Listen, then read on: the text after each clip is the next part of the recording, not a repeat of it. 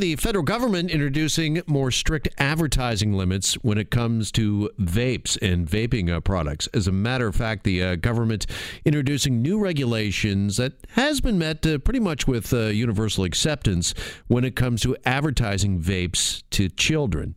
For more on this, uh, let's uh, welcome in Dr. Sandy Buchman, the president of the Canadian Medical Association. Dr. Buchman joins us here now on Global News Radio, 640 Toronto. Doctor, good afternoon, and I appreciate you coming on. Oh, not at all, Jeff. Thanks for having me. First of all, uh, just uh, give us the CMA's official stance on these uh, new ad limits when it comes to uh, vaping and kids. Well, the official stance is that uh, we believe the federal government is moving in the right direction. These uh, these regulations are now in effect to curb youth vaping. Um, you know, we've been calling for several months now for a ban on promoting on the promotion and the marketing of vaping to youth. And uh, so they're now moving along in the right way. But to effectively curb it, we need to actually get a, a better regulatory framework. Um, issues such as the amount of nicotine in these cartridges, the we don't see anything right now with regards to the flavors and the attraction to youth and, and more. Okay, yeah, you're hitting on something I really wanted to dig into with you because I was wondering whether or not this ban on advertising towards children will truly be effective because is it advertising, do you think, that convinces kids to take up vaping, or is it things like peer pressure and kind of the quote unquote coolness factor? Well, you're absolutely right about that. The coolness factor is uh, really taken hold, um, and uh, but we have seen that when you limit advertising and promotion to to youth, it actually works. And we have that experience from when uh, when all these regulations, the banning of the promotion and marketing to kids uh, in the early part of the 2000s with regards to cigarettes and tobacco, that really worked.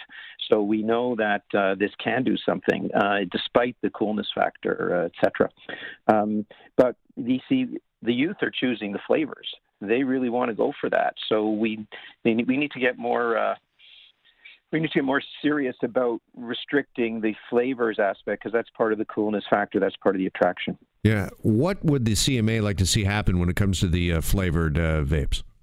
We'd like to see actually flavored vapes banned um, because they're really so attractive. And and we you know we see kind of two populations here. We see the youth, but we also see the older adult population who's trying to use it as a smoking cessation tool. And there are uh, you know, they, they may help. Some of the information says it may help, although the World Health Organization has recently come out saying it's not an effective smoking cessation aid. But I'm not sure the jury's in on that yet.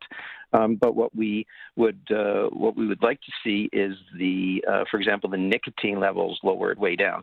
We have about three times the amount of nicotine per cartridge, like a couple of packs of cigarettes, um, which is about they have about a third of that in the European Union where it's limited.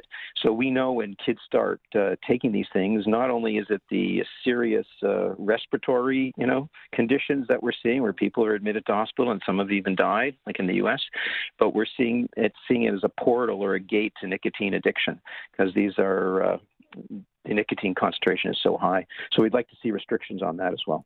Is there still a need as well, Doctor, do you think, for a public education campaign or a more robust one? Is that maybe ultimately our best defense when it comes to the dangers of vaping, whether it be for, for kids or adults? Yes, I think we have to institute that as well as part of the uh, as part of the plan. Um, it has to be directed towards kid, of course, in, in junior high, high school, but also to their parents um, so they can begin to have these conversations with them at home about about the risks that are associated uh, with vaping and the problems that they're getting into. Because we're just seeing skyrocketing numbers, and I think it's partly because uh, parents too don't know yet that these uh, that vaping can can uh, can have these dangers and these risks associated with them. Well, I was going to ask you, what would you say to those that believe the jury still isn't in on vaping? That we don't actually know still what the true risks uh, or dangers or health risks are to vaping. Well, would I, I would ask a parent, for example, or anybody, are you willing to risk your child developing uh, one of those uh, acute respiratory conditions that end them up in an ICU, and that some of the uh, young people that have been there have been lucky to survive? Um, that we've seen deaths that are really correlated with this. Are we going to wait till we have like absolute proof about this? I think it's um, it's it's kind of like speeding or driving. You know, you know it can be a problem, and you've got to reduce your risks for doing this. And and then and then by adding on not only the severe consequences, but the long-term consequences, worsening of asthma and chronic obstructive lung disease, and and as well as the is the chance that the uh, the young person is going to become addicted to cigarettes, um, and then smoke tobacco with all its uh, it's all its problems um, I think has to be pointed out. And the majority of people, once they understand this, they uh, they cut down and move away from it. So yes, we need a robust education campaign. Yeah, what is the biggest health risk uh, according to the Canadian Medical Association when it comes to uh, vaping? Because you know we've obviously done shows on this in the past, and we've heard from listeners, callers who say, "Listen, this can't be any more dangerous than inhaling hot water, if you will. That this is uh, nothing more than like having a vaporizer on in your room at night." Yeah, it's a lot more dangerous than that, as we're beginning to see. So, some of the um, substances that are used as solvents to take away the nicotine flavor, um, diacetyl is one of them, for example. We can eat these things, uh, we can swallow them and digest them, but it has a completely different reaction in the lungs when you inhale them. So, it's not just like uh, inhaling water vapor. There are chemicals within the within e-cigarettes that uh, can lead to what we're calling popcorn lung. It's uh, the medical name is uh, bronchiolitis obliterans, and it literally kind of ob- obliterates the small uh, airways, the small tubes uh, in the lungs, and that's what we're seeing it happening. So no, it's uh, it's not without risk. It is uh, dangerous, and it's not like just inhaling water vapor.